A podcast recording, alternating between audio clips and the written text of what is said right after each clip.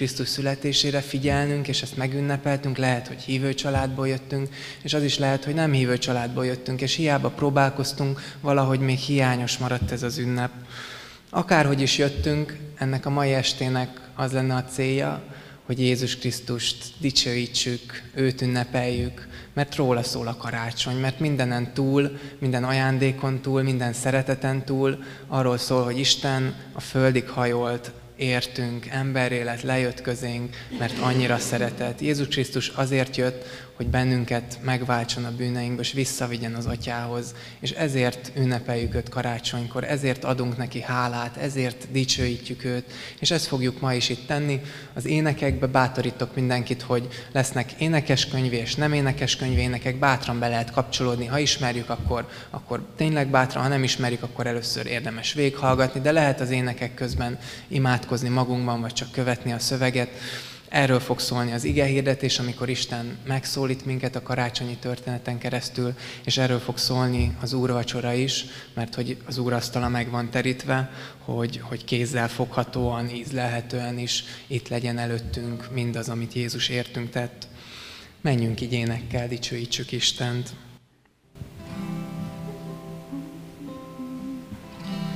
Világosságom és segítségem, te vagy, Uram, kitől félnék. Életem ereje, csak Te vagy,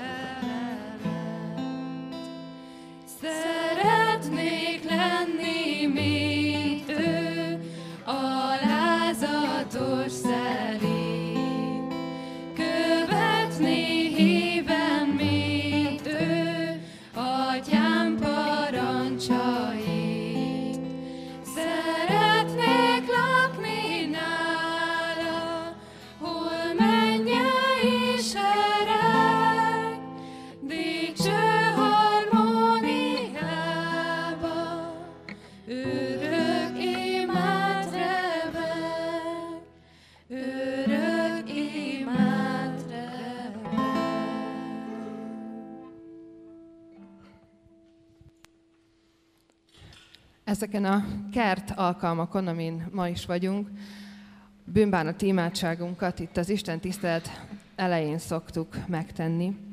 Úgyhogy így próbáljunk most elcsendesedni, ez az ének is már erre vezetett bennünket, és majd a következő is ebben tart bennünket. Így csendesedjünk el, és egy csendes percben mindenki maga vigye Isten elé az ő bűnbánati imádságát.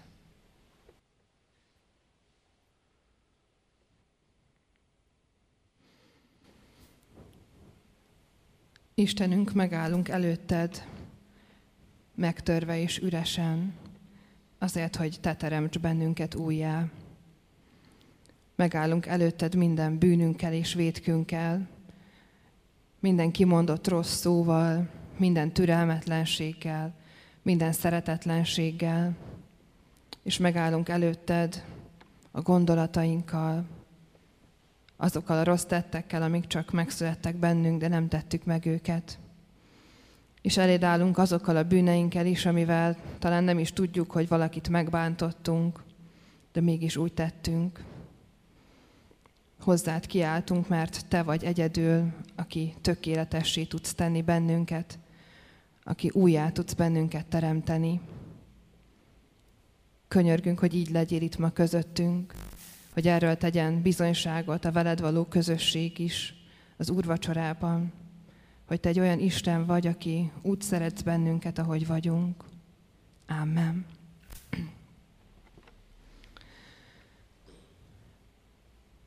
Az Isten hű és igaz, és megbocsát nekünk, ha mi őszintén megvalljuk neki a mi bűneinket.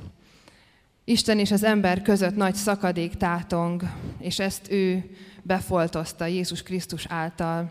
Így végezte el a megbékélésnek, a megbékéltetésnek a szolgálatát. És ennek a jelenként, ezen az Isten tiszteleten oda szoktunk fordulni egymáshoz, kezet fogni, megölelni egymást, és azt mondjuk egymásnak, hogy békesség néked, ezzel is kifejezve azt, hogy ez a békesség, amit Istentől kaptunk, az itt közöttünk is megvalósul. Úgyhogy forduljunk oda most a mellettünk ülőkhöz, a körülöttünk ülőkhöz, akár olyanokhoz is, akit nem ismerünk, és mondjuk azt nekik, hogy az Isten békessége legyen veled.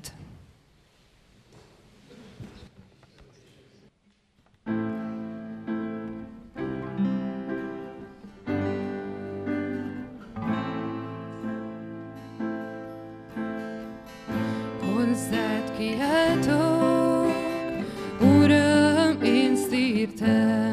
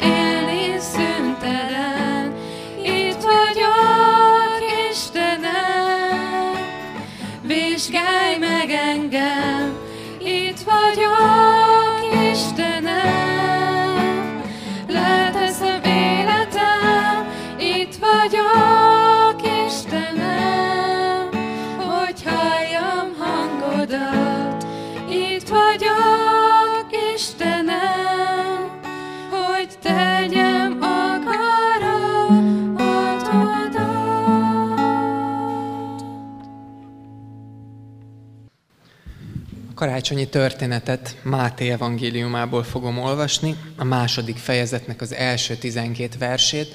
Ez a napkeleti bölcsek, vagy a népszerűbb nevén ugye a királyok, a három királyok érkezésének a története, amikor Jézust meglátogatják.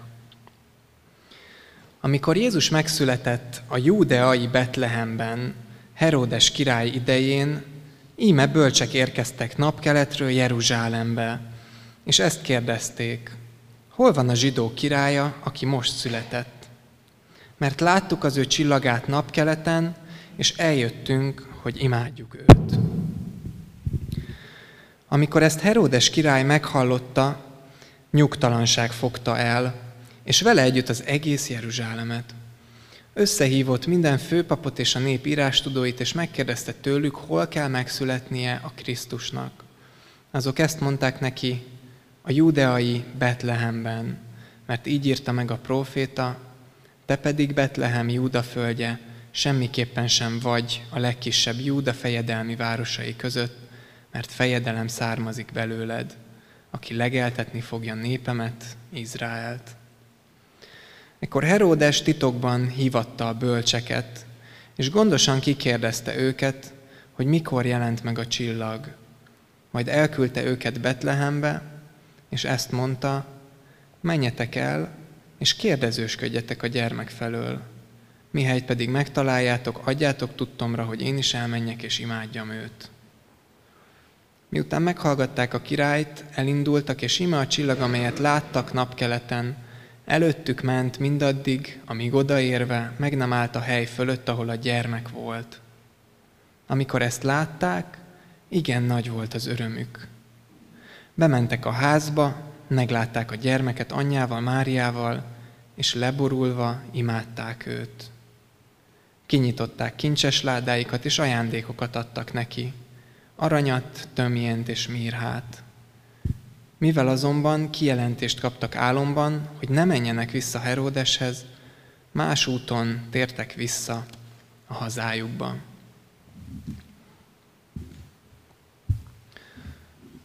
Azt gondolom, hogy egy jól ismert karácsonyi történetről van szó. Talán minden évben halljuk és látjuk ezt valahol, látjuk kitéve a Betlehemet a főtéren, látjuk a templomba vagy az iskolába a karácsonyi műsort, hogy ugye Jézuska megszületik, és jönnek a pásztorok, jönnek a királyok, leborulnak és imádják őt. És a, a jól ismert történeteknek megvan az a hátrányuk, hogy ha eleget ismételjük, ha eleget halljuk, ha elégszer mesélik el nekünk, vagy meséljük el mi másoknak, akkor valahogy olyan megszokottá válik, és úgy, úgy könnyű már átsiklani rajta. Így van ez a mindennapi dolgokkal is. Nem tudom, hogy egyedül vagyok ezzel, hogy amikor elmegyünk valahova, leparkolunk, és bezárom a kocsit, utána elmegyünk mondjuk a boltba, és öt perccel később eszembe jut, hogy bezártam-e a kocsit. Vajon megnyomtam-e a gombot, betettem-e a zárba? Hú, nem emlékszem. Annyira automatikusan jön vagy megy, hogy őszintén ki is hagy az agyam, fogalmam sincs, hogy bezártam-e az autót. Nem egyszer van, hogy ilyenkor kellemetlenül vissza kell szaladni, általában bezárom, de, de mégis nem, nem emlékszem rá, mert egy annyira rutin feladatot csinálok. Vagy a másik példa, velem többször előfordult, hogy többször mosok fogat egy este, vagy egy reggel. Fogat mosok, mostam már fogat? Nem emlékszem. Biztonság kedvéért mossunk még egyszer fogat. És valahogy ezzel a történettel is szerintem ilyen van, hogy annyiszor látjuk, halljuk mindenhol, hogy közben elveszti azt a nagyon megdöbbentő voltát, ami ennek a történetnek megvan. Ez a történet, ez, ez hogyha ha végig tudjuk most újszerűen olvasni, akkor meg fogjuk mi is látni, hogy megdöbbentő volt abban az időben is. És Máté is így írja le, hogy ezt nem fogjátok elhinni. És ehhez, hogy hogy lássuk így a történetet, egy pár dolgot hadd had mondjak el, ami segít talán újszerűen látni. Az első ilyen újszerű dolog az az, hogy ha figyeltük a történetet, akkor itt szó sincsen királyokról, szó sincsen Gáspár, Menyhért és Boldizsáról, hanem az ige az napkeleti bölcseket, bölcsek érkeztek keletről. Azt mondják a Biblia tudósok, itt a szó, a görög szó, ami szerepel, az mágu, mágosz, tehát a mágus szó ugye ebből jön, és azt mondják a Biblia tudósok, hogy ez a mágus szó abban az időben valami olyan a királyi udvarban dolgozó álomfejtőket, csillagászokat jelöltek, akik valamilyen magasrangú tisztséget viseltek.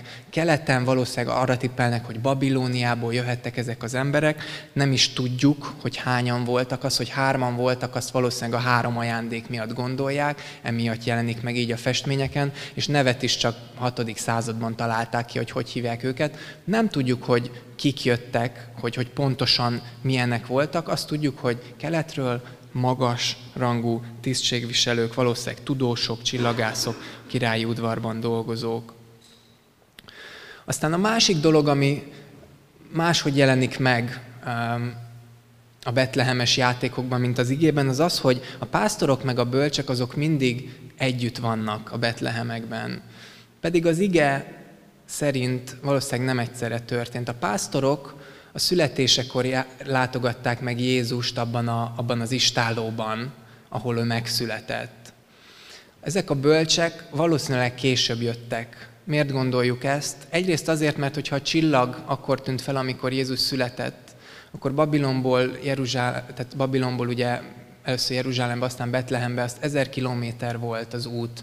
Tehát ez még ma is sok, hát még akkor. Valószínűleg időt telt, mire először megérkeztek, először ugye a királyi udvarba mennek, érdeklődnek Herodes felől, aztán megtalálják őket Betlehemben. És hogyha tovább olvassuk a történetet, tudjuk, hogy Herodes aztán minden két évesnél fiatalabb csecsemőt kerestet, vagyis ő is így lövi be, hogy a, ezek a bölcsek, ezek nem egyből a születése után jöttek, hanem valószínűleg már kicsit nagyobb lehetett a gyermek, nem egyszerre történt a két találkozó. És amit itt látunk ebbe a történetben, és ez a harmadik dolog, amit így, így el szeretnék mondani, hogy ez valami, valami elképesztően meglepő és botrányos dolog itt, ami történik. Hogy van egy zsidó falu, Betlehem, pár száz fős falu lehetett Jézus idejében, és ott megszületik egy zsidó csecsemő. Valószínűleg senki nem tudott róla, kit érdekelt a nagy világban, itt van Izrael, római birodalom, elnyomott római birodalom része, és hát a nagyvilág ott van. És azt olvassuk, arról szól ez a történet, és meggyőződésem, hogy Máté is, amikor leírta, akkor a megdöbbenése miatt írta le, hogy volt tőle ezer kilométerre Babilóniában, egy más vallásban, egy más országban néhány magasrangú, tisztviselő, tudós ember, akik az egek jeleit fürkészték, és azt következtették ki belőle, tippelnek a tudósok, hogy melyik csillagok együttállása volt Jézus korában. Van, aki azt mondja, hogy a Jupiter meg a Saturnus együttállása volt, és hogy az egyik a zsidók csillaga, a másik királycsillag, és akkor biztos ezt jelenti, hogy a zsidóknak királyok született. Nem tudjuk, de ezek a magasrangú tudós emberek hajlandóak útra kelni, ezer kilométert megtenni azért, hogy egy csecsemő előtt, ahogy olvastuk, hogy leboruljanak, és imádják őt, és ajándékot vittek nekik. Szerintem ez, ez elképesztő. Nem is tudom, hogy milyen hasonlattal lehetne ezt visszaadni. Mondjuk, mondjuk hogyha Donald Trump így egyszer csak így, így eljönne ide az iskolába, és azt mondaná, hogy én hallottam, hogy itt van egy olyan jó tanár, hogy, hogy szeretnék gratulálni neki, és kezet fogni vele. Vagy, vagy az iszlám állam egyik vezetője egyszer csak eljönne ide az Isten tiszteletünkre. Hallottam, hogy itt nagyon jó az Isten tisztelet, szeretnék csak beülni, részt venni nem, nem tudjuk hova tenni, és, és csak próbálom érzékeltetni ezt a, a megdöbbentő voltát ennek a történetnek, hogy, hogy itt valami, valami nagyon, Istennek valami nagyon nagy munkája történik ezekben az emberekben. Mi, mi vette vajon rá őket? És mi ennek a történetnek az üzenete, ennek a meglepő dolognak, Miért, miért döntött úgy Máté, hogy na ezt, bele, ezt beleveszem az evangéliumba? Erről biztos, hogy hírt adok. Tudjuk, hogy nem adtak mindenről hírt az evangélisták, de Máté azt mondta, hogy ez fontos. Erre, ez, ez bele szeretném venni. Mi volt a célja ezzel?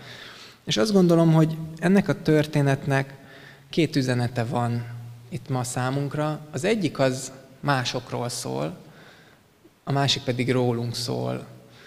Az egyik üzenet másokról szól, és arról szól, hogy Isten ezerféle módon vonzhatja magához az embereket. Isten bármilyen úton, módon, bármilyen eszközt felhasználva el tudja érni, hogy emberek megtérjenek, felismerjék őt, hozzáforduljanak, keresztjénné legyenek, bármilyen vallásból, bármilyen életkorban, a világ bármelyik tájából. Azért gondolom, hogy ez a történetnek az üzenete, mert hogyha a Bibliát ismerjük, akkor az egyértelmű abból, hogy mind az Ószövetség, mind az Új Szövetség egyébként tiltja az ilyen csillagjóslást. Az Ószövetség az határozottan azt mondja, hogy amikor a szemedet az égre emeled, látod a napot, holdat, csillagokat, ne borulj le azok előtt. És azt is mondja, hogy a pogányok szokását ne tanuljátok el, akik rettegnek az égi jelekből, és abból olvassák ki a sorsukat, az életüket. És az új szövetség is ugyanígy Pálapostól egy helyen meg, megerősíti, hogy hogy aggódva figyeltek a napokra, hónapokra, évszakokra, esztendőkre, az ég jeleire, és hogy féltelek titeket, mert ez nem a jó út. Azt mondja az ige, hogy ez a csillagászat dolog, ez, ez nem vezet el Istenhez. Akkor mégis mi ez a történet itt? Mi ez a történet arról, hogy itt vannak ezek a bölcsek, akiknek Isten egy csillag által mutatta meg, hogy megszületett Jézus, és aztán egy csillag által vezette el őket Betlehembe. Azt gondolom, hogy a történetnek az üzenete az ez, hogy, hogy Isten hatalmasabb, mint mi azt gondolnánk. Nem gondolom, hogy az lenne az üzenete, hogy feloldja ezeket a tiltásokat, és azt mondja az ige, hogy igen, mostantól a csillagokban is kereshetjük az Isten akaratát. Határozott. Pál is, az Ószövetség is. És a bölcseknél is látjuk, hogyha figyelmesen olvastuk, meddig vezeti őket ez a csillagjel? Jeruzsálemig elmennek a királyi udvarba, összehívják a zsidó tudósokat, és kik adják meg a választ? Mi adja meg a választ, hogy hol kell megszületnie a Krisztusnak? Az ige, az Ószövetségi profécia.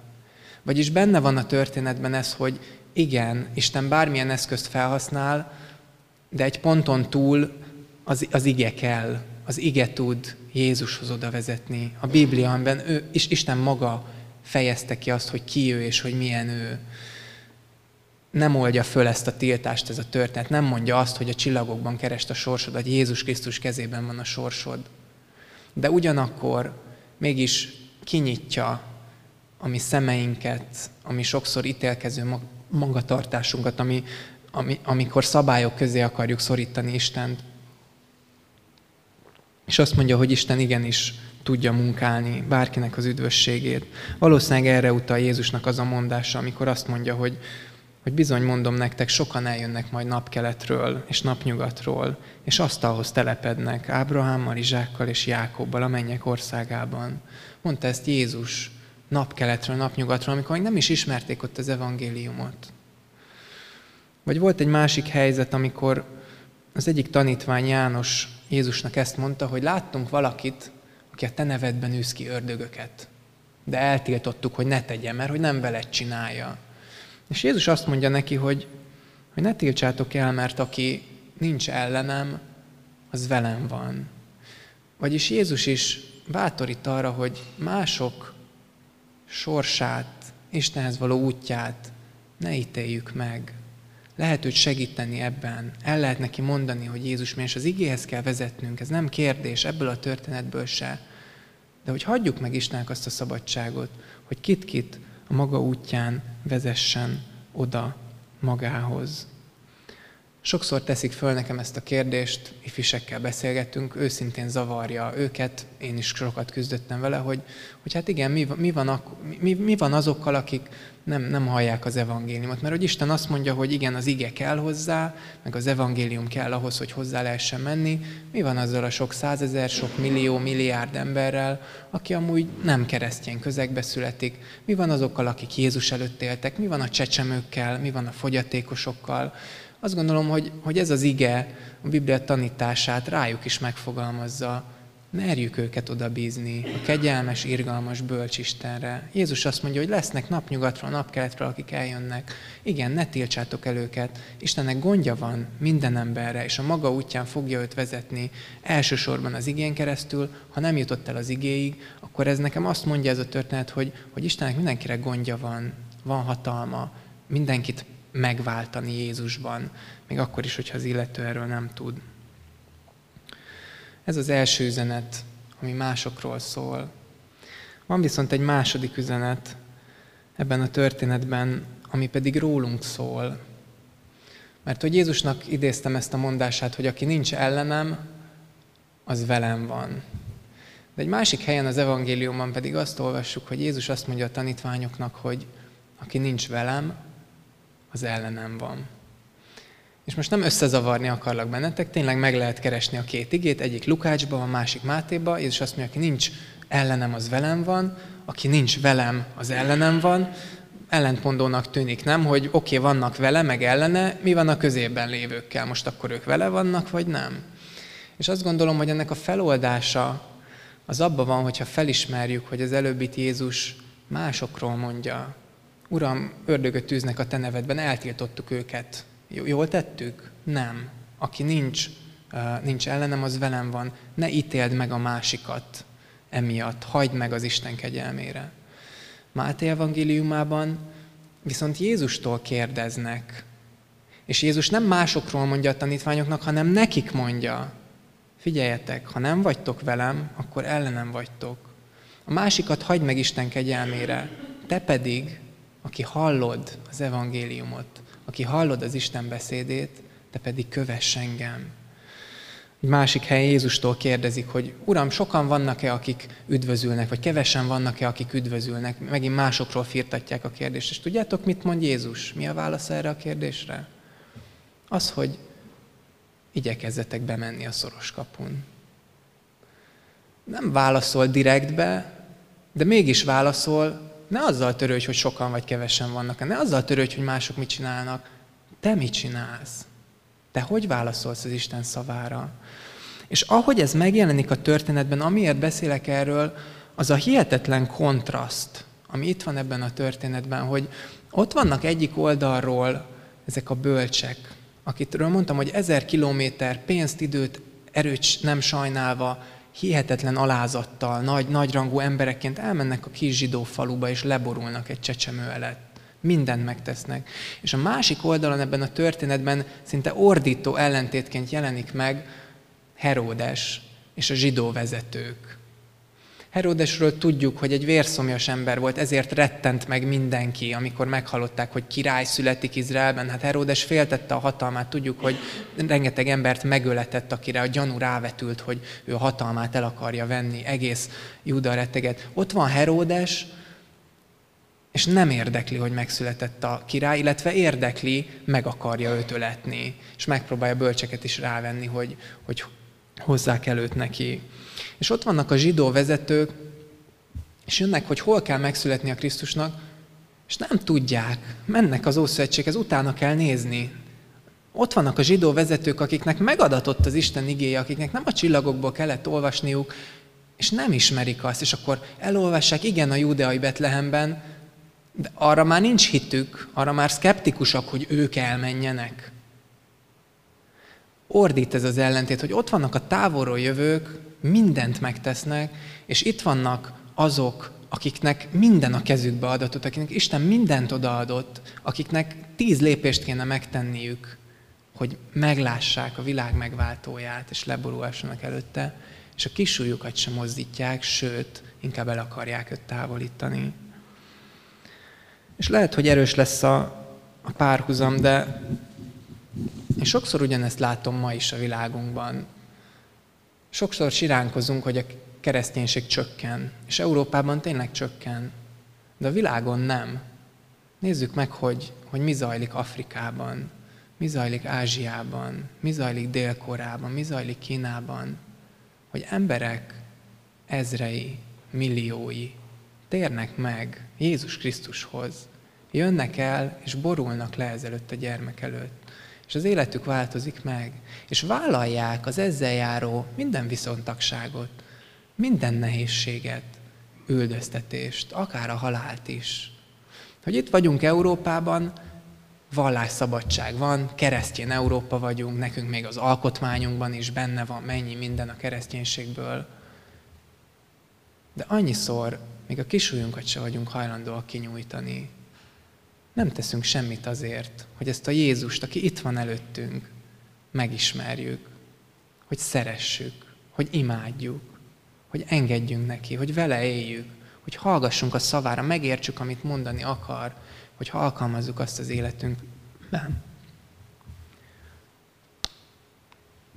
És azt gondolom, hogy ez a második üzenet ennek a történetnek, ez már nem másokról, ez nekünk szól. Másokat bízunk oda Isten kegyelmére. Hozzánk szól ma az Isten ezen keresztül, a történeten keresztül. Te hogy vagy Jézussal? Itt van minden előtted. Szabad. Nincs üldözve ez a vallás. Lehet róla beszélni. Van Bibliánk, a saját nyelvünkön olvashatjuk. De hogy vagy Jézussal? Ismered őt? Tudod, hogy ki volt ő? Hogy mit mondott? Hogy miért jött? Szoktad olvasni az igét? Szoktál beszélgetni vele? Szoktál imádkozni hozzá? Ünnepled őt, dicséred őt karácsonykor, vagy az életednek a többi napján? Imádod-e őt azért, amit tett érted? Tudod-e, hogy, hogy azért jött, hogy téged is megváltson, hogy megmentsen? Hogy amikor a bűneid elborítanak, és, és, és azt kell mondanod, hogy nem megy, Uram, nem tudom, nem tudok úgy élni, ahogy kellene, nem tudok úgy szeretni, ahogy kellene, nem tudom rendbe tenni az életemet, nem tudom rendbe tenni a házasságomat, a barátságaimat, a családi kapcsolataimat, a haragomon nem tudok uralkodni, és sorolhatnánk többet. Tudod de hogy, hogy Jézus azért jött, hogy, hogy, hogy megváltson, hogy megmentsen. Jézus azt mondja, hogy, hogy szeretlek téged, és az életemet adom érted. Azért születtem meg, azért jöttem a földre, azért hagytam ott a menny dicsőségét, hogy a te testedet, a te nyomorúságodat, gyengeségedet, bűneidet magamra vegyem, és meghalljak érted a kereszten. És azért tettem ezt, hogy amikor megérted és átéled az én szeretetemet, akkor az átformáljon téged, és lehessen egy új életed, amiben minden nap kapcsolatban vagyunk, amiben engem követsz, amiben rám hallgatsz, amiben én szabom meg az irányelveket, amik lehet, hogy néha ijesztőek, de bízhatsz bennem, hogy ezek jó irányelvek lesznek. Erről szól valahol a Jézusban lévő hit, hogy lehet őt követni, lehet őt szeretni. Erről szól az úrvacsora, amiben most hamarosan részt veszünk, hogy bárhogy vagyunk itt, ide lehet jönni az Istenhez, karnyújtásnyira van tőlünk. Élünk ezzel a lehetőséggel, meghallgatjuk-e őt, leborulunk-e ezelőtt a valaki előtt, aki már nem csak egy kisgyermek, hanem a világ mindenható ura.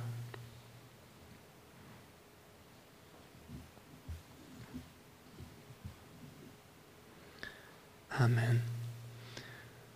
Ahogy említettem is, úrvacsorára készülünk, az úrasztala meg van terítve, és Isten valamennyiünket vár ide újra vagy először azért, hogy, hogy kifejezze irántunk a velünk való közösségét, hogy megerősítsen abban, hogy aki bocsánatot kér, az kap, hogy aki kijön, az közösségbe kerül Jézus Krisztussal.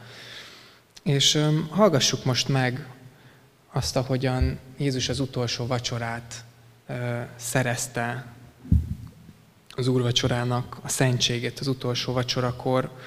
Több evangélista leírja ezt, de legbővebben Pálapostól adja ezt elénk következőképpen. Mert én az Úrtól vettem, amit nektek át is adtam, hogy az Úr Jézus azon az éjszakán, amelyen elárulták, vette a kenyeret, hálát adott, megtörte, és ezt mondta, ez az én testem, ti értetek, ezt cselekedjétek az én emlékezetemre.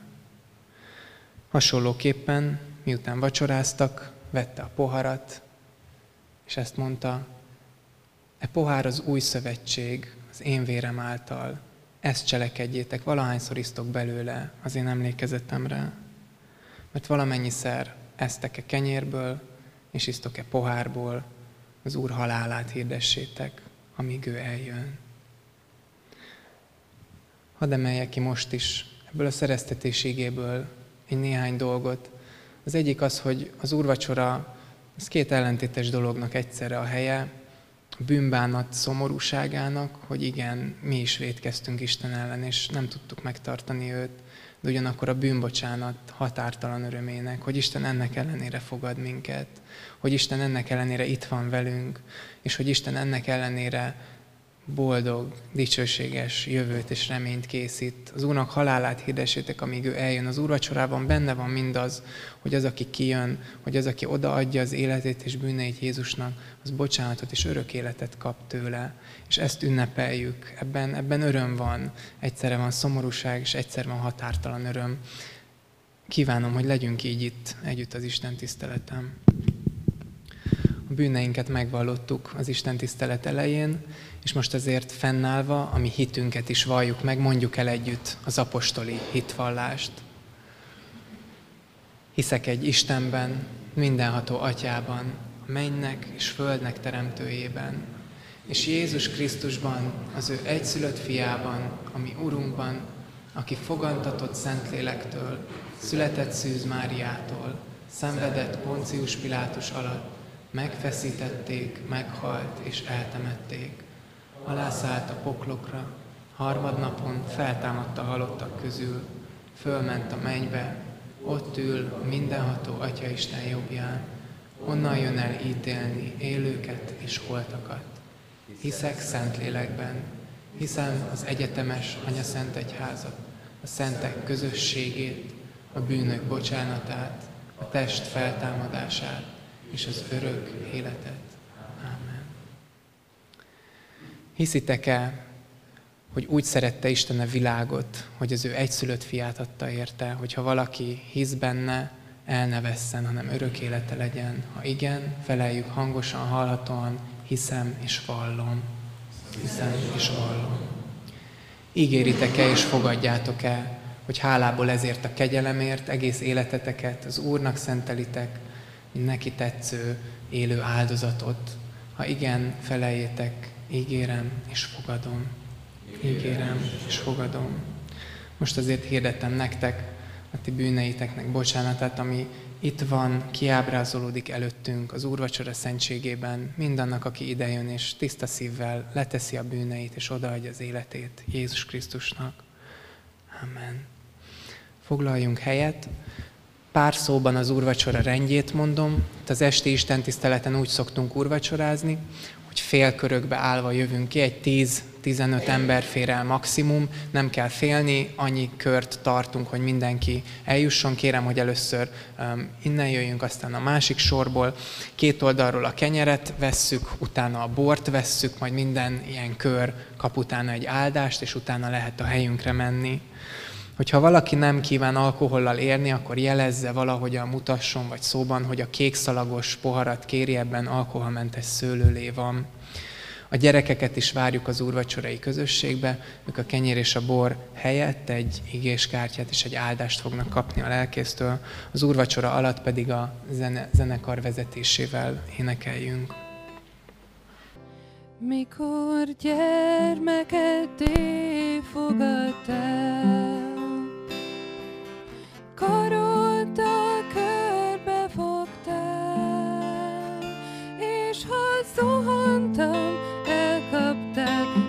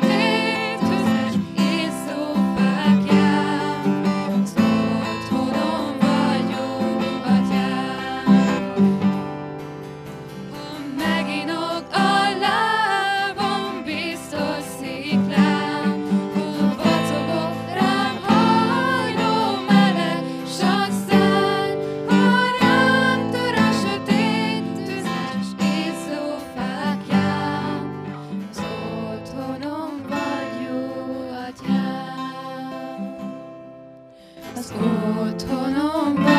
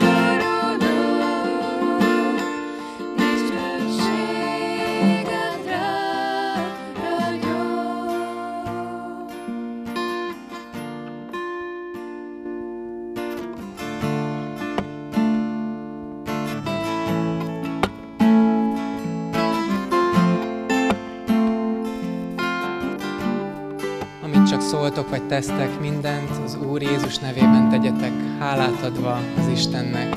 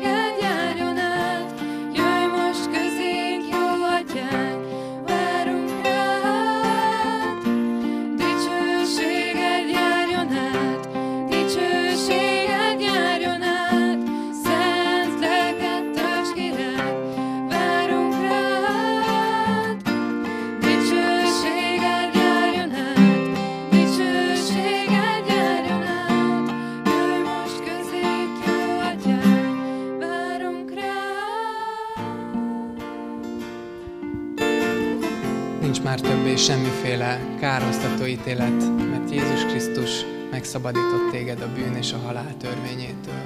Amen.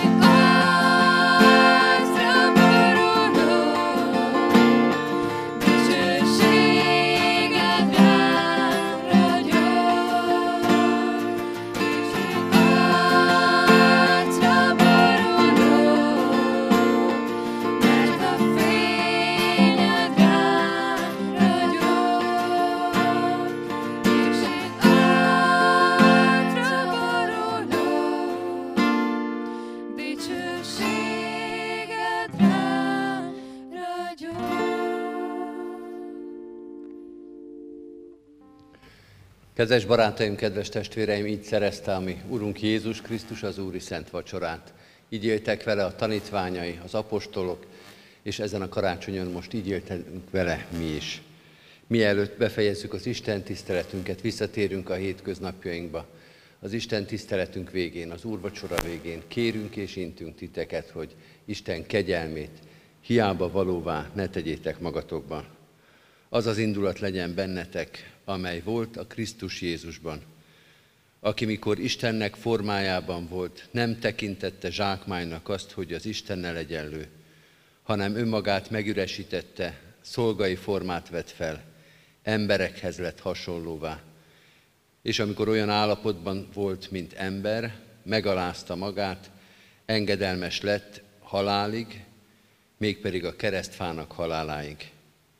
Annak okáért az Isten felmagasztalta őt, és ajándékozott neki olyan nevet, amely minden név fölött való, hogy Jézus nevére minden térd meghajoljon, mennyeieké, földieké és föld alatt valóké, és minden nyelv vallja, hogy Jézus Krisztus Úr az Atya Isten dicsőségére. Amen. Hagyjuk meg a fejünket és adjunk hálát Istennek a 103. Zsoltárból, olvasom Isten igéjét. Áldjad lelkem az Urat, és egész bensőm az ő szent nevét. Áldjad lelkem az Urat, és ne feledd el, mennyi jót tett veled. Ő megbocsátja minden bűnödet, meggyógyítja minden betegségedet, megváltja életedet a sírtól, szeretettel és irgalommal koronáz meg. Betölti javaival életedet, megújul ifjúságod, mint a sasé. Irgalmas és kegyelmes az Úr, türelme hosszú, szeretete nagy. Nem perel mindvégig, nem tart haragja örökké, nem védkeink szerint bánik velünk, nem bűneink szerint fizet nekünk. Mert amilyen magasan van az ég a föld fölött, olyan nagy a szeretete az Isten félők iránt. Amilyen messze van napkelet napnyugattól, olyan messzire veti el védkeinket. Amilyen irgalmas az apa fiaihoz, olyan irgalmas az Úr az Isten félőkhöz. Amen. Fennállva is együtt is imádkozzunk az Úrtól tanult szavakkal. Mi atyánk, aki a mennyekben vagy, szenteltessék meg a te neved. Jöjjön el a te országod, legyen meg a te akaratod, amint a mennyben, úgy a földön is. Mindennapi kenyerünket add meg nékünk ma, és bocsásd meg védkeinket, miképpen mi is megbocsátunk az ellenünk védkezőknek. És ne vigy minket kísértésbe, de szabadíts meg a gonosztól, mert tiéd az ország, a hatalom és a dicsőség, mind örökké. Amen. A hirdetések előtt foglaljuk el a helyünket, és énekeljük a zenész barátainkkal a 229. énekünket, ami az énekeskönyvben a 229. dicséret, de nyilván kis lesz foga, ö, ö, vetítve, és utána hallgassuk meg a hirdetéseket, és vegyük közösen Isten áldását.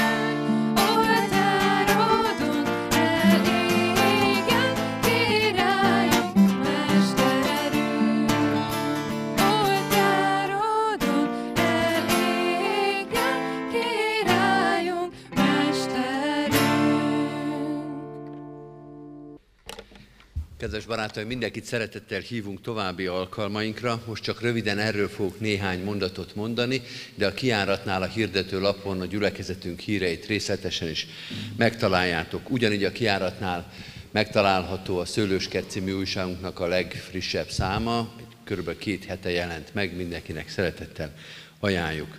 Tehát december 29-én, az év utolsó vasárnapján, a vasárnapi rend szerint tartjuk az alkalmunkat, tehát kert alkalom is lesz, várjuk ide 9-kor, 11-kor és este 5-kor a kertre a gyülekezet tagjait. December 31-én és január 1-én, az új év utolsó napján és az új év első napján is tartunk alkalmakat, 31-én 9-kor és délután 5-kor, január 1-én pedig urvacsorás alkalmakat, 9-kor, 11-kor és 5 órakor itt a díszteremben. A közös ifi szilveszterre hívom föl a figyelmet, december 31-én lesz, nem meglepő módon, este 6 órakor az ifjúsági galériába várják az érdeklődőket, fiatalokat és régebben fiatalokat is a szervezők. A karzat alkalom január 4-én lesz az első a következő évben, 5 órakor, szombaton este 5 órakor a gyülekezeti központban. És már megtaláljuk a közös tábornak, a többgenerációs tábornak az időpontját a szórólapon. 2020. július 27-től augusztus 1-ig lesz felső tárkányba, ha már a nyárat tervezzük, és már biztos sokan vannak, akik már most kell, hogy tervezzék, akkor ezt az időpontot hagyják meg erre a kiváló alkalomra várjuk szeretettel mindenkit több generációs nagygyülekezeti táborunkba, és ahogy majd haladunk előre, a többi nyári programnak az időpontja, helyszíne is megjelenik. Az Úr Jézus Krisztus legyen gyülekezetünk őriző pásztora, áldott karácsonyt még, ami még hátra van belőle, és boldog új évet kívánunk mindenkinek. Most pedig fennállva fogadjuk Isten áldását. Mindezek után Istennek népe, az ő békessége, mely minden értelmet felülharad, őrizze meg szíveteket és gondolataitokat a Krisztus Jézusban. Amen. Áldás békességet, Isten áldjon mindenkit.